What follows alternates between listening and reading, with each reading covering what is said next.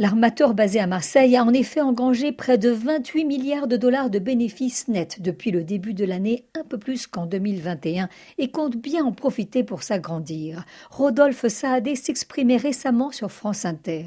CMA CGM, c'est un groupe familial.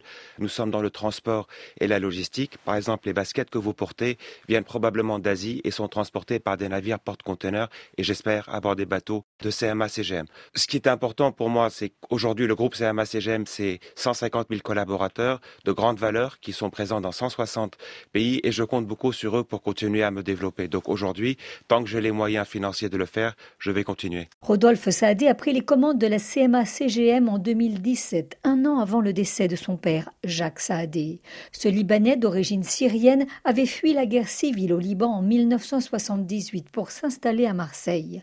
Au départ, il n'avait qu'un bateau et quatre employés, puis s'est développé grâce aux échanges internationaux, notamment vers la Chine.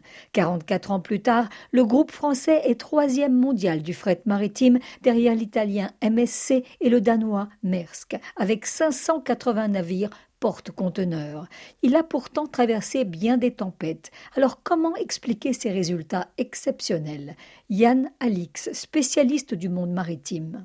Le résultat de CMA-CGM a été multiplié par 12 sur les 24 euh, derniers mois. Donc effectivement, il y a une réussite absolument incroyable au niveau économique et macroéconomique de CMA-CGM. Et euh, ces super profits, ils résultent du jeu de l'offre et de la demande.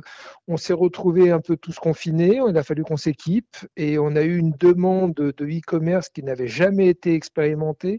Ceci est véritablement le, reflet d'une logique de marché qui a, connu un peu une forme de bulle euh, sur 24 mois dans un monde de supply chain où on n'avait jamais connu une telle tension entre euh, l'usine du monde qui est la Chine et puis le reste du monde qui avait besoin de produits et qui, finalement ne pouvait pas avoir accès à ces produits sans les compagnies maritimes. Fort de ses bons résultats, ce patron discret a continué à étendre son empire, en mer, sur terre et dans les airs. Il vient de racheter de gros terminaux maritimes à New York. Il opère des entrepôts et des avions cargo partout dans le monde. Il a récemment acquis 9% du capital de la compagnie aérienne Air France KLM.